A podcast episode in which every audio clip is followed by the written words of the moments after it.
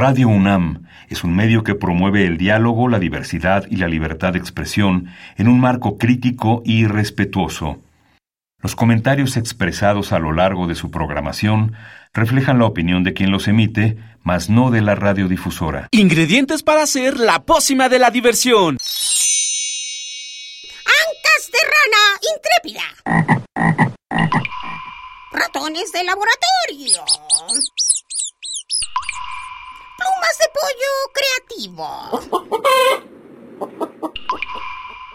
Mm, medio litro de carcajadas. Y listo.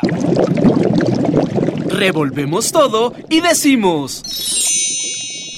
¡Hocus Pocus!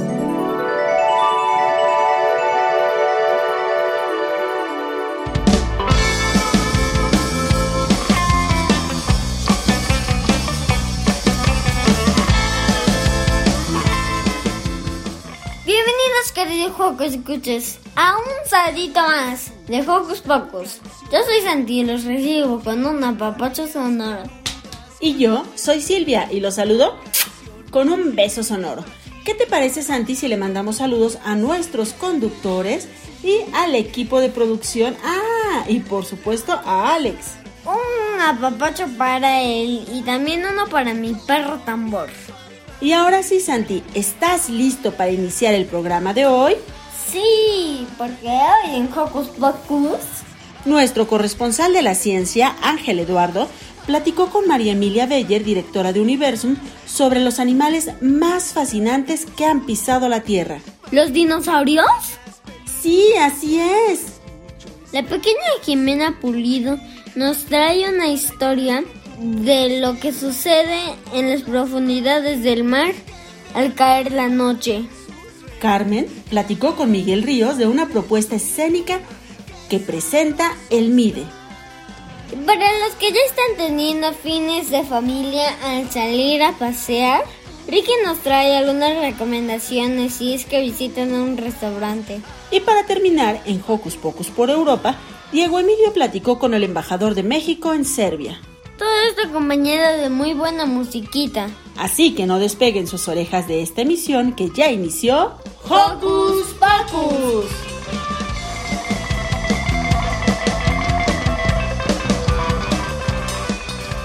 No olvides que nos gusta saber de ti. Síguenos a través de nuestras redes sociales. Puedes hacerlo desde tu compu, tablet o celular con ayuda de mami o papi. Facebook con nosotros, búscanos como Hocus Pocus Unam. Regálanos un like y comenta nuestras publicaciones. Mándanos tus sugerencias musicales. Pero si lo tuyo son las frases cortas, búscanos en Twitter como arroba Hocus Pocus-unam. Síguenos y pícale al corazoncito. Esta mañana les dedicaremos a todos los niños inquietos la rolita de nuestros amigos de la lechuga mecánica. Niño chico loco para cargarnos de energía positiva. Niño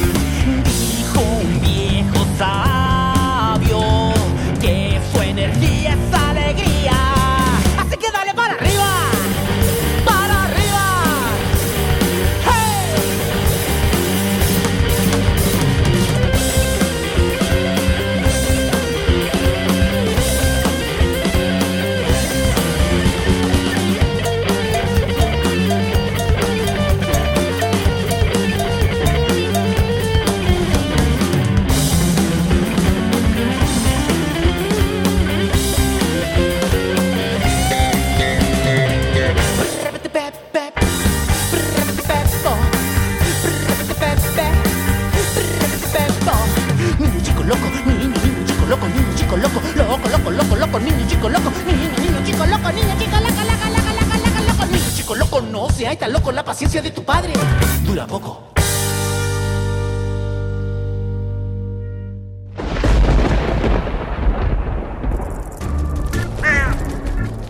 Chispas, radios y centellas, estás en Hocus Pocus. Los dinosaurios son animales muy interesantes y que a muchos niños y niñas nos gustan. Para conocer más de ellos, escuchemos la entrevista de Ángel Eduardo a María Emilia Beller. Hocus Pocus te invita a descubrir las actividades lúdicas, académicas, culturales y científicas que la UNAM tiene para ti.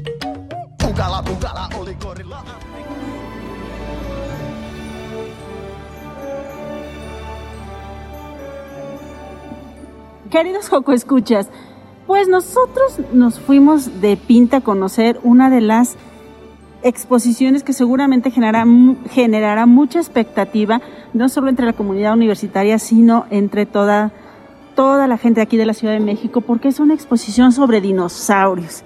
Estamos en Universo Museo de las Ciencias con la maestra María Emilia Beller, que es la directora del museo, y hoy nos acompaña Ángel Eduardo. Bienvenida María Emilia.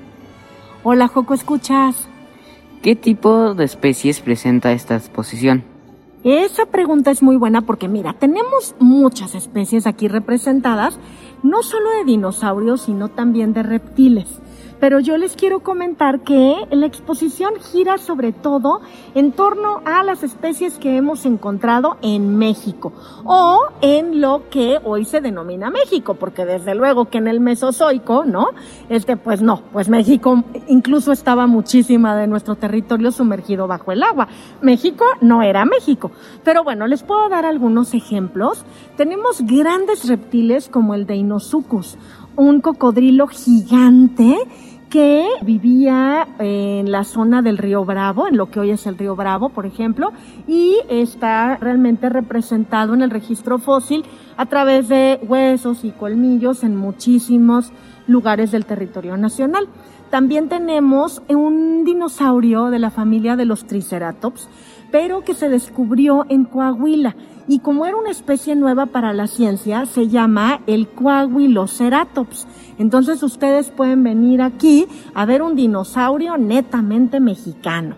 También tenemos reptiles voladores fabulosos como el Quetzalcoatlus, el animal que sabemos que es el más grande que ha surcado alguna vez los cielos de este planeta en toda la historia de la Tierra y que por supuesto, pues bueno, tiene el nombre de Quetzalcoatl dentro de su nombre científico como un homenaje a México.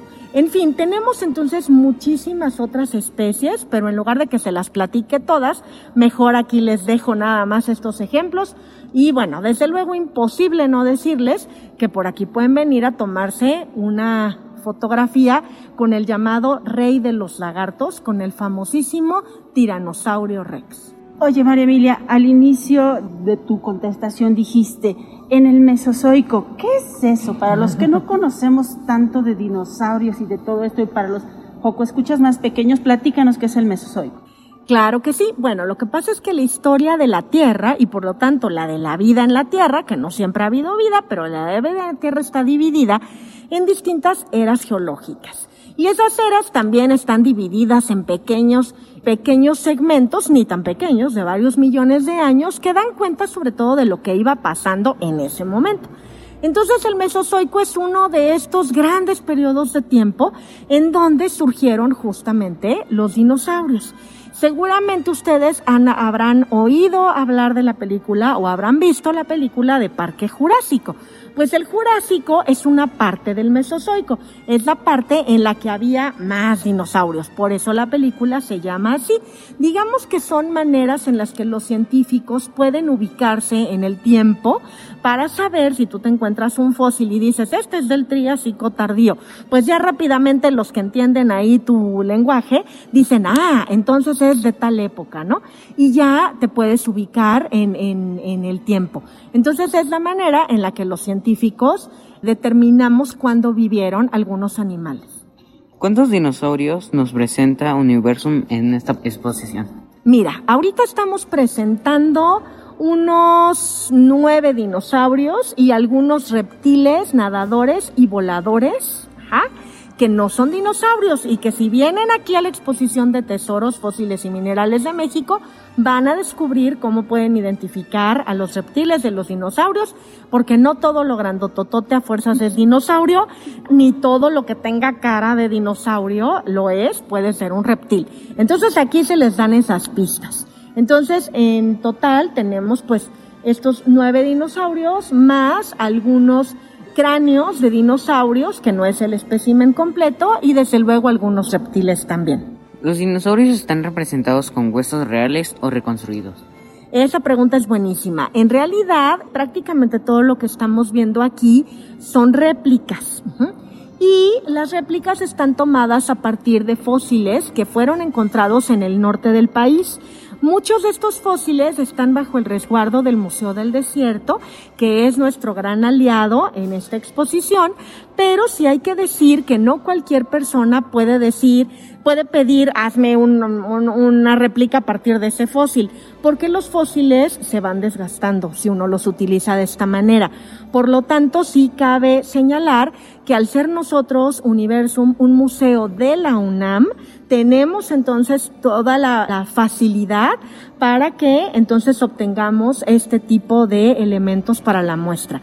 Y también tenemos fósiles que son fósiles verdaderos, ajá, no necesariamente de dinosaurios, pero sí de amonites, de celacantos, de peces, de algas, de palmas y unos troncos que también son reales, eh, fosilizados. Tenemos un tronco petrificado que pesa tres toneladas, no lo podrían creer, es un pedacito y pesa tres mil kilos porque se ha fosilizado y hoy pues es un tronco realmente hecho de piedra, ¿no? Y unas geodas maravillosas de amatista, de cuarzo, de citrino, que también son completamente reales y que fueron obtenidas de la profundidad de la tierra para que ustedes puedan verlas aquí.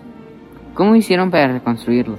Con ayuda de los paleontólogos expertos muchos de ellos que trabajan en la UNAM. Entonces nosotros recibimos todos los huesitos, ¿no? Y aquí tuvimos que jugar como al rompecabezas gigante y entonces reconstruir pues a cada uno de los animales aquí expuestos, ¿no?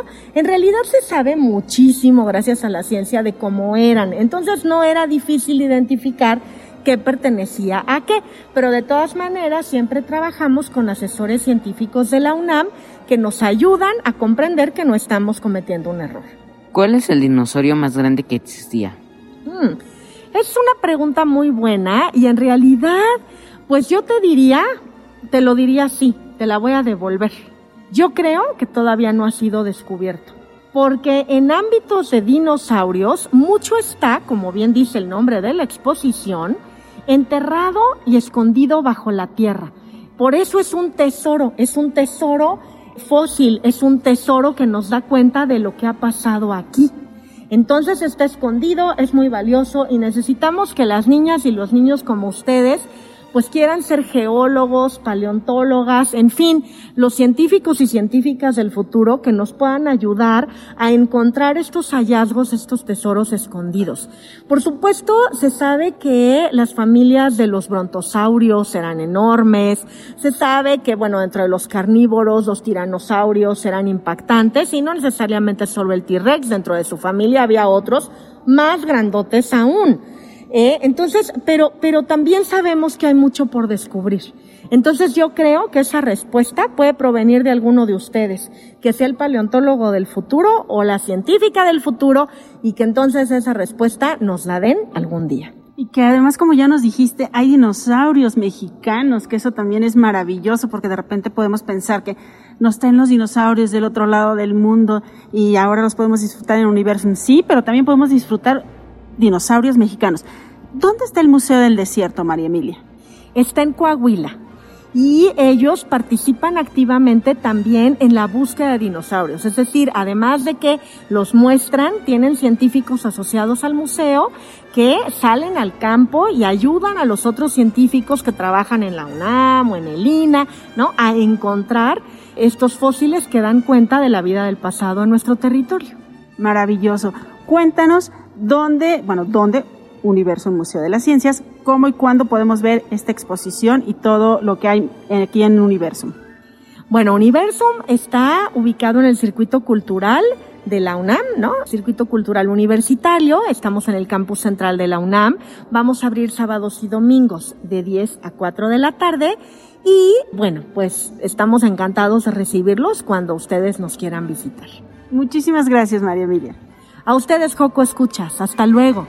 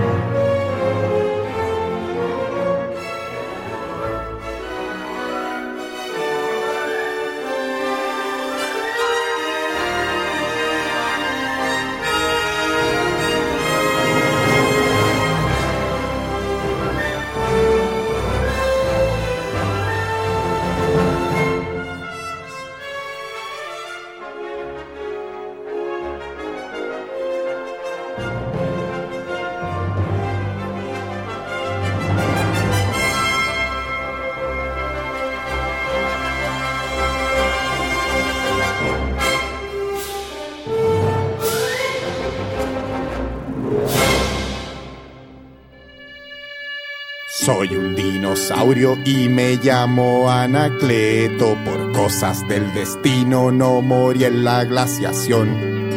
Mis amigos se extinguieron, me dejaron solo y tuve que resignarme a esta situación. Me aburría mucho porque no tenía parientes, nadie conocido con quien salir a jugar. Tuve que inventarme amigos para entretenerme, sentarme frente a un espejo para conversar. Pero una mañana decidí cambiar mi suerte y mandé un proyecto para la televisión. Se trataba de un programa para la familia, con cantantes y concursos, mucha diversión. El gerente del canal me llamó a su oficina, le encantó el programa y me dijo hagámoslo. Firmamos contrato y después de un par de meses yo me convertí en figura de televisión. Conocí a las estrellas de las portadas. En la fama y en el placer. Uh, uh, uh, me compré autos caros, una casa en la playa, pero no fui feliz. Pero no fui feliz. No fui feliz. Todavía extrañaba a mis amigos dinosaurios y a los cavernícolas que nos querían cazar. Por eso un buen día me vine a vivir al campo, a cambiar la fama por amigos de verdad.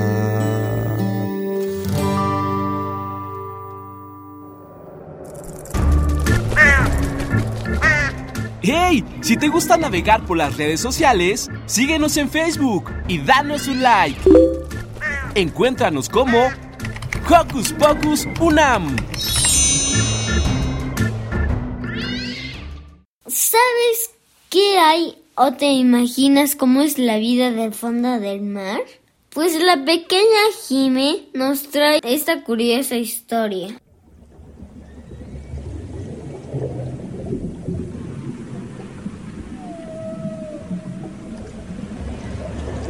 En una quieta y tranquila noche, lejos, muy lejos, bajo una luna grande y brillante, uno de los milagros más increíbles de la naturaleza sucedía.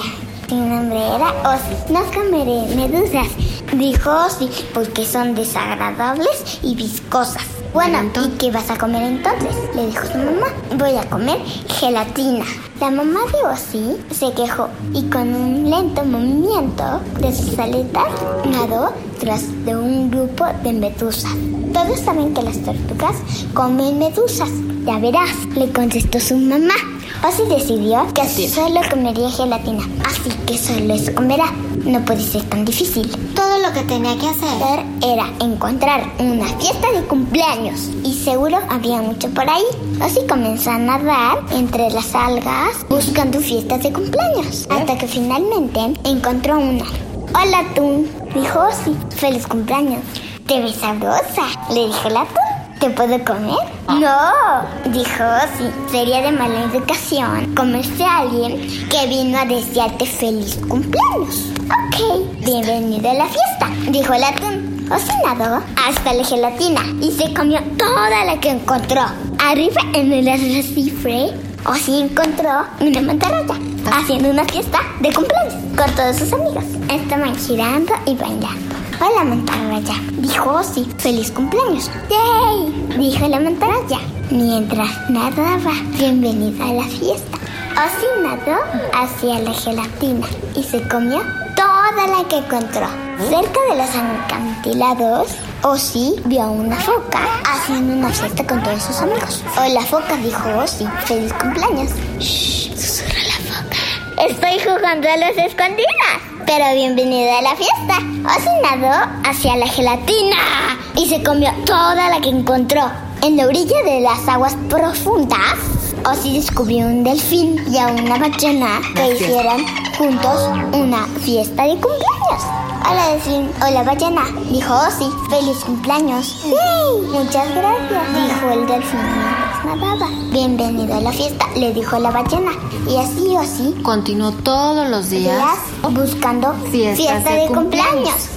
Se encontró con Cosas. todo tipo de cosas. Criaturas. Conoció a muchas criaturas y comió todo tipo de gelatina. No siempre era fácil. Algunos días Mucha Ozzy hambre. pasaba mucha hambre. Un ambiente día, Ozzy estaba muy sorprendido.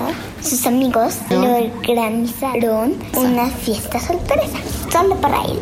Sabemos lo mucho que te gustan las fiestas, dijo el atún. Y todos saben que las tortugas comen medusas. Así que te hemos traído una grande y jugosa, dijo el delfín. Ozzy tragó saliva y volvió a ver a sus amigos. Ellos lo miraron de emoción. Vamos, que no te dé vergüenza. Dale una mordida. Ozzy cerró los ojos y le dio una mordida. Lentamente comenzó a masticar. No está tan mal, dijo Ozzy con la boca llena. ¿Aún habrá un poco más? Desde ese día terminaron los días de comer gelatina.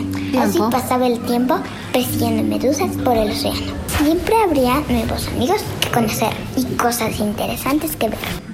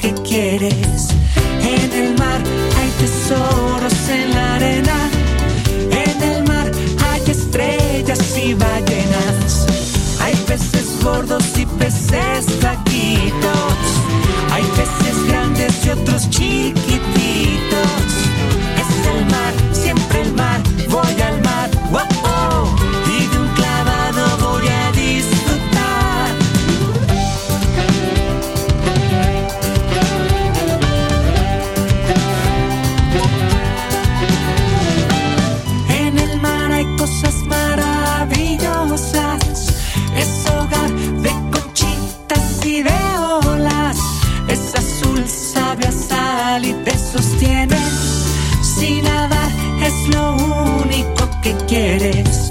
En el mar hay tortugas y corales. En el mar viven barcos y animales. Hay peces gordos y peces flaquitos. Hay peces grandes. Y otros chiquititos. Es el mar, siempre el mar. Voy a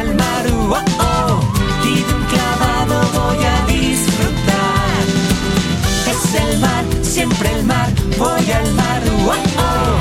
Y de un clavado voy a disfrutar.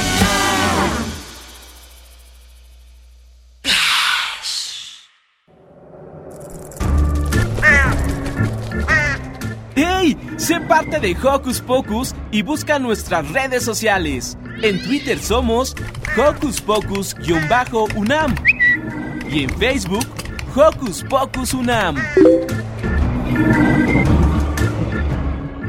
El Museo Interactivo de Economía, MIDE, es un lugar para que niños y adultos conozcan de finanzas. Pero no es todo lo que hacen. Escuchemos su entretenida propuesta. ¿Qué hacer este fin de semana? Ver, escuchar, sentir, reír, disfrutar. ¿Qué hacer en tu tiempo libre? Aquí te recomendamos.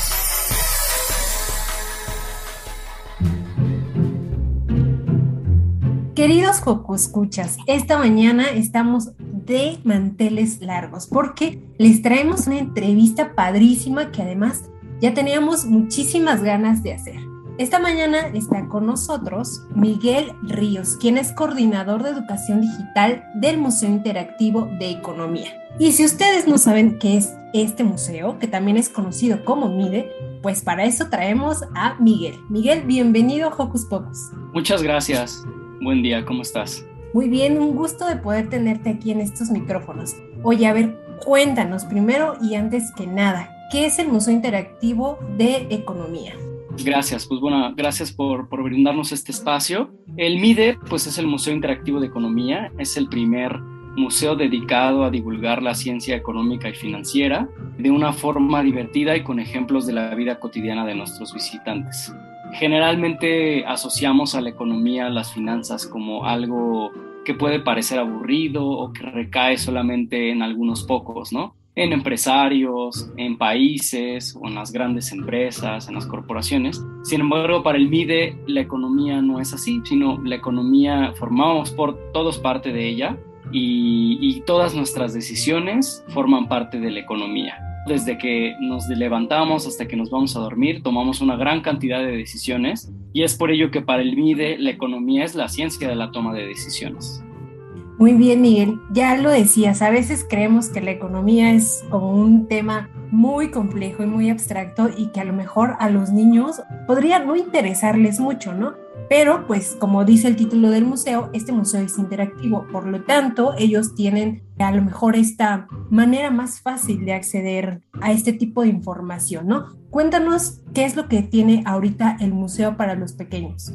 Pues mira, ahorita les quiero hablar, por supuesto, de una obra de teatro que tenemos ahorita este, y que, que, ha gustado mucho, que se llama La Sociedad de los Colores tras el Muro. Esta es una obra de teatro que está de forma digital en nuestro Facebook del MIDE. Ahorita les voy a decir cómo pueden acceder a ella, pero trata sobre qué pasaría si de pronto apareciera un muro que dividiera a las personas de una comunidad.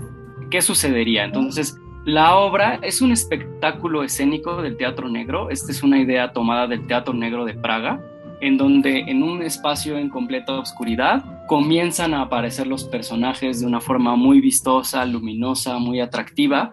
Por ello es que es pensada para público infantil y para familias. Y este, en, esta, en esta obra, los asistentes o los niños y las familias van a poder reconocer la importancia de la participación de todas las personas que vivimos en una sociedad. Es decir, en una sociedad, por ejemplo, en México, o, o tan solo en el lugar donde vivimos, en nuestra colonia, todos tienen distintas ocupaciones, ¿no? Hay profesores, hay mecánicos, hay enfermeras, hay este, diseñadores gráficos, hay dentistas, el, el, señor que barre las calles, etcétera. ¿no? Hay, hay un sinfín de, de, profesiones y oficios que son muy importantes para la sociedad y que todos necesitamos de todos. Entonces, en esta obra van a ver justo eso, cómo todos somos muy importantes para la economía de una comunidad.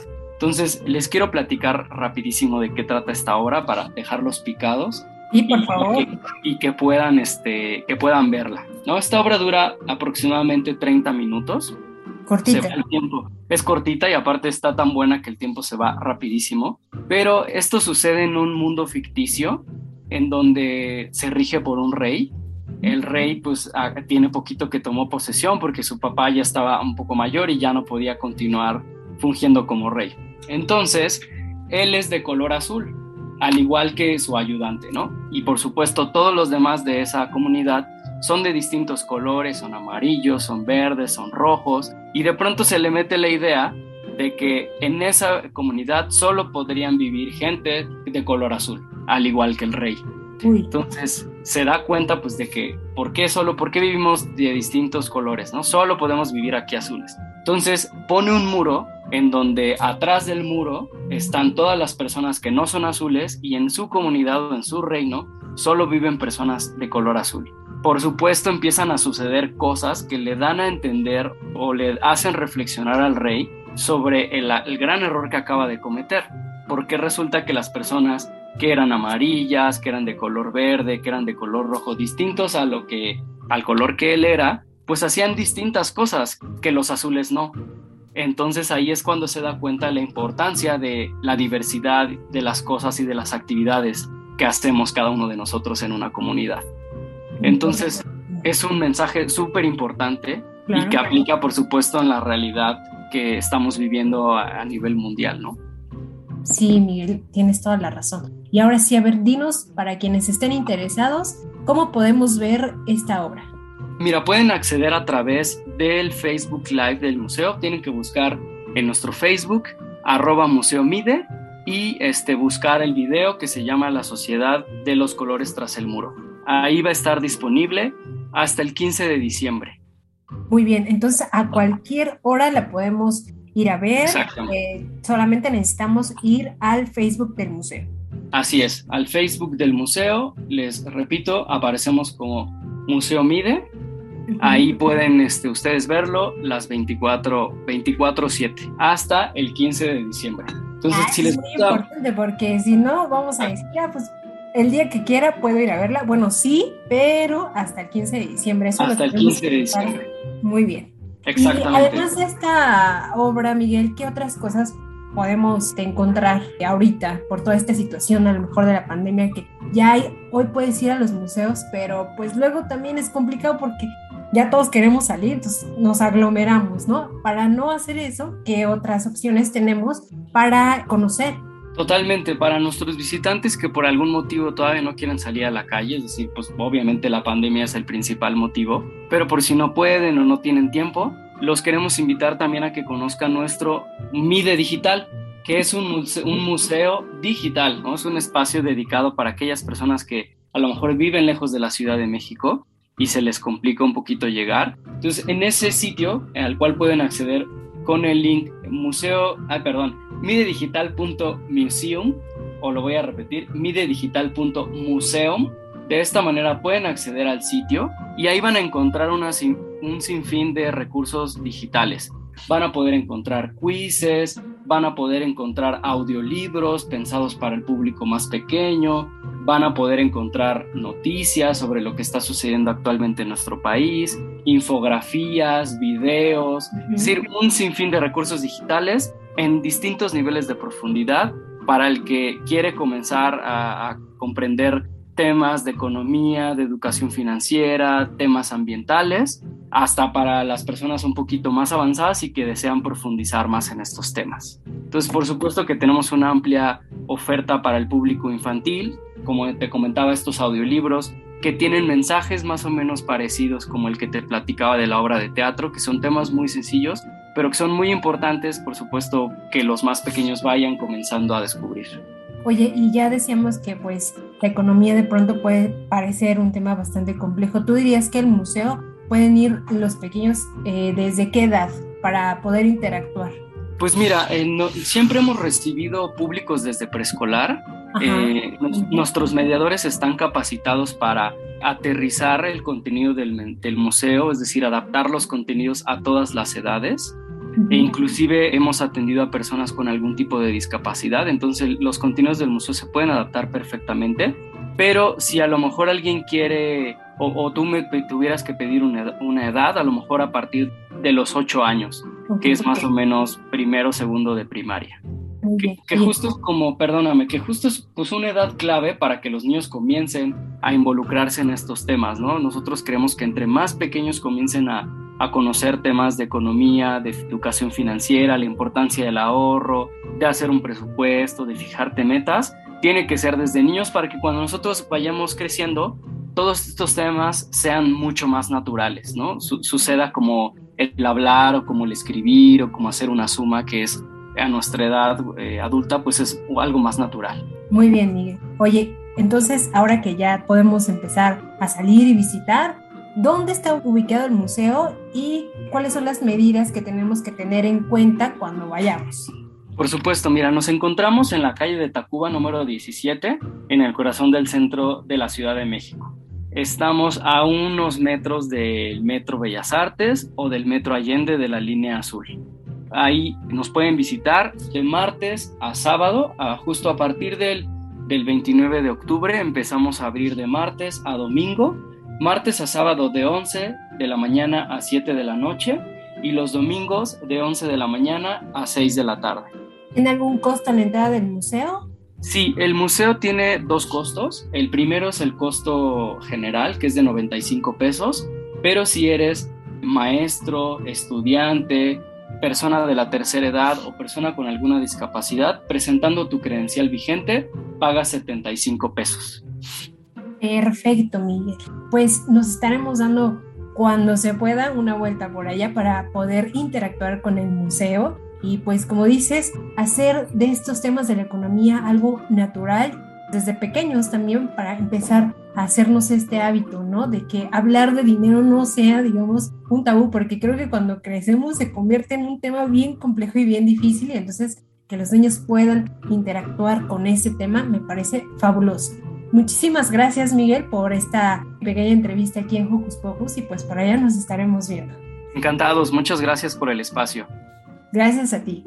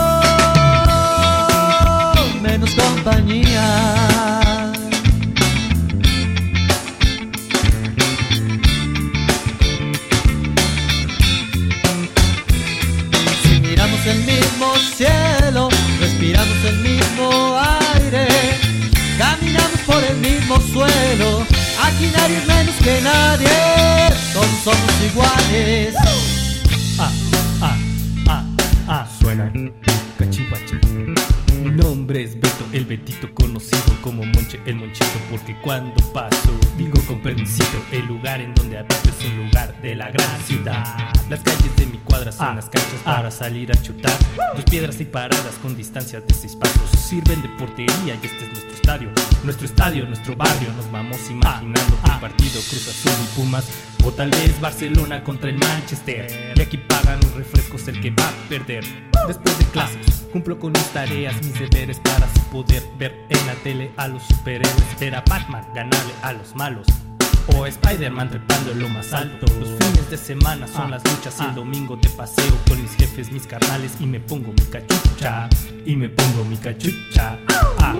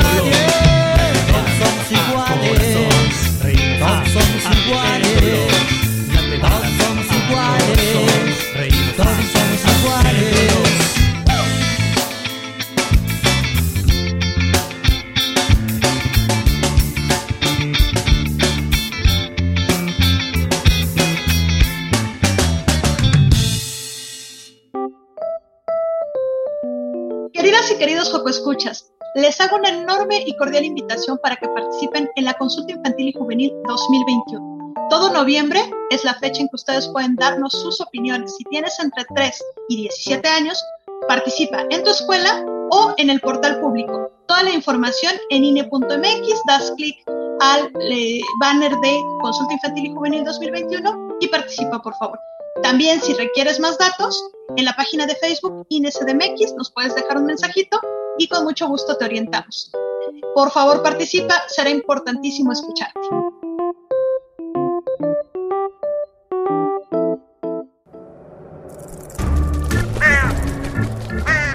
¡Hey! Si te gusta navegar por las redes sociales, síguenos en Facebook y danos un like. Encuéntranos como Hocus Pocus Unam. Y a casi dos años de convivir con el coronavirus, ya hemos podido regresar poco a poco a nuestras actividades. Y si tú vas a salir próximamente, No olvides el cubrebocas. y tampoco olvides seguir las recomendaciones de sanidad. ¿No las recuerdas? No te preocupes, porque Ricky nos dice cuáles son. Hola, Joco Escuchas. ¿Cómo están el día de hoy? Porque yo estoy de maravilla. Esta vez en un restaurante. Sí, en un restaurante. Ahora, con la nueva normalidad, ya puedes asistir a estos. Claro, con todas las medidas de seguridad sanitarias. Sana distancia, uso de cubrebocas, uso de gel y desinfectante a base de alcohol. Yo creo que estas han sido respetadas. Al entrar te desinfectan los pies con un tapete, te toman la temperatura, te ponen gel, te hacen unas pequeñas preguntas y puedes pasar. Al entrar, el menú está en la mesa, debajo de un cristal, o lo escaneas con un código QR. Así lo ves digitalmente en tu celular o en tu tableta. Te puedes quitar el cubrebocas mientras respetes tu perímetro de mesa. Hay unas mesas inhabilitadas para evitar conglomeraciones. Cuando te traen tu comida te ofrecen gel antibacterial, pero lo mejor será lavarse las manos antes de comer, para evitar microbios. Al terminar de comer te vuelves a poner tu cubrebocas. Lo mejor es no quedarse platicando con la familia, sino salir del establecimiento para prevenir el COVID-19. Te recomiendo vayas. Todo es muy ordenado, la gente es muy amable y sobre todo la comida es deliciosa. Además de que estarás apoyando la economía mexicana. Yo soy Ricky y me despido con un abrazo sonoro. Adiós.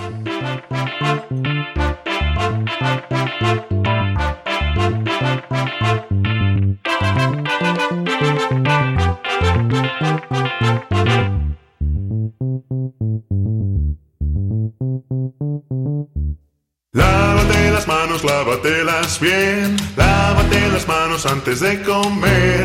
Lávate las manos y ya verás que limpias te van a quedar.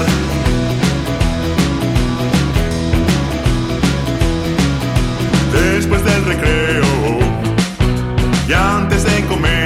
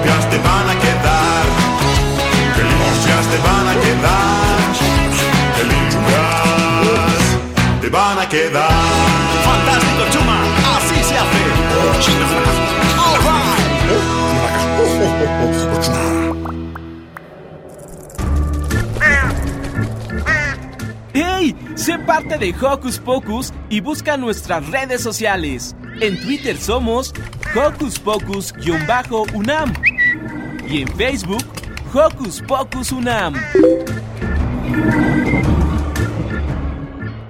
La península balcánica o península de los Balcanes es una de las tres grandes penínsulas del sur de Europa. Y para conocer más de este lugar, Diego Emilio nos trae una entrevista con el embajador mexicano en Serbia, Carlos Félix. Escuchemos. ¿Qué tal amigos? Bienvenidos a otra emisión de Hocus Pocus para Europa. Esta vez viajaremos hasta los Balcanes, ya que platicaremos con Carlos Félix, embajador de México en Serbia y concurrencias en Bosnia-Herzegovina, Montenegro y Macedonia del Norte, que nos platicará sobre las actividades de su representación diplomática en el viejo continente. Señor embajador, muchas gracias por aceptar la entrevista. ¿Nos puede explicar cuáles son las actividades culturales que promueve su representación diplomática para difundir la cultura mexicana en Serbia? Muchas gracias primero por Diego por esta oportunidad. Eh, estoy muy contento de platicar contigo y con tu audiencia. Pues bueno, rápidamente te cuento que en realidad la embajada hace una serie de actividades culturales que es un programa que realizamos durante todo el año y que incluye, bueno, exposiciones fotográficas, e incluye, por ejemplo, cuestiones también de literatura, eh, hemos traducido algunos libros de escritores mexicanos al serbio para dar a conocer nuestra cultura en esta región. Ya veo, se trata de actividades que sin duda promueven la cultura y la identidad de nuestro país en un lugar tan lejano. ¿Cuáles son las costumbres mexicanas que se conocen en Serbia?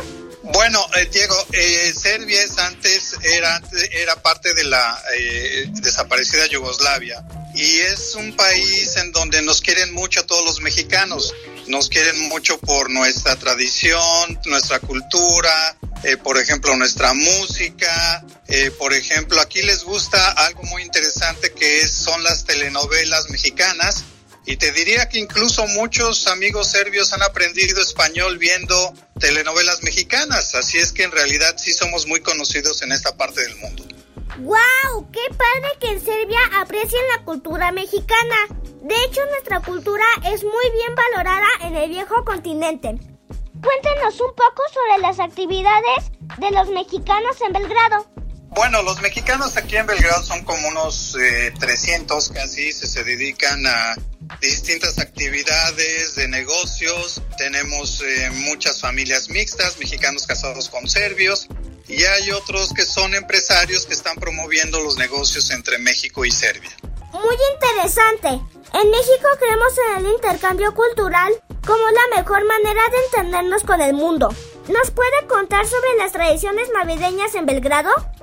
Bueno, las tradiciones navideñas en Belgrado son interesantes porque aquí la religión ortodoxa, que es una parte cristiana eh, que es extremadamente similar a la católica. Pero la Navidad se celebra aquí casi dos semanas después de lo que celebramos nosotros en, eh, en la costumbre occidental católica cristiana.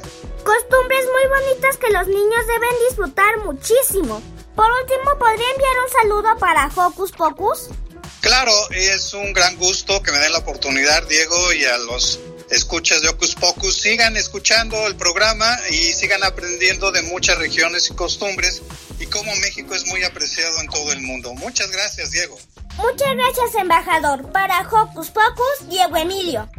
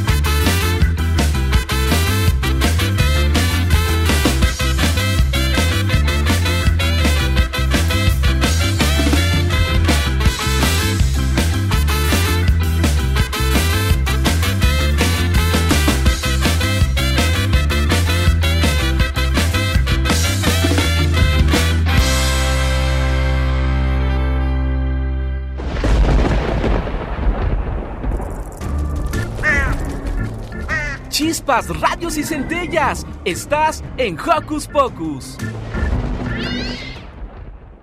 Y por hoy ha terminado el programa. Ay, yo quería seguir escuchando de dinosaurios y de obras de teatro y más música. No te preocupes, porque nos escucharemos la siguiente semana. Pero si tú, querido juego, escucha, ¿quieres oír nuevamente alguno de nuestros programas? Puedes encontrar nuestro podcast en la página de Radio UNAM, www.radio.unam.mx. Dale clic en podcast y busca Hocus Pocus. Y bueno, nosotros nos despedimos con un apapacho sonoro y un beso sonoro. ¡Mua! Chao. Chao.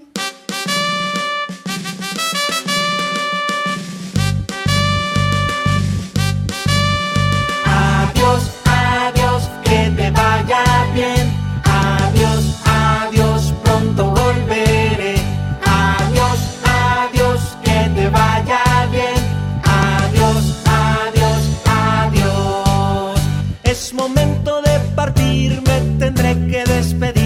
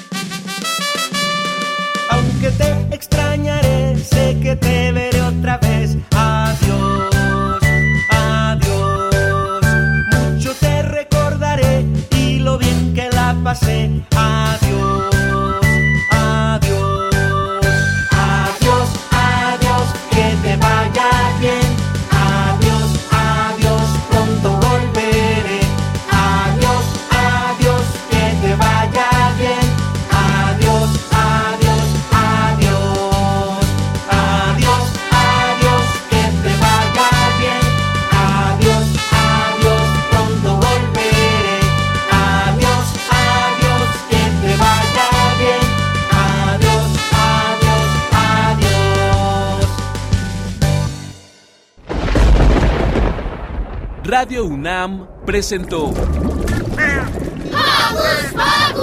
el espacio donde las niñas y los niños usan la magia de su imaginación.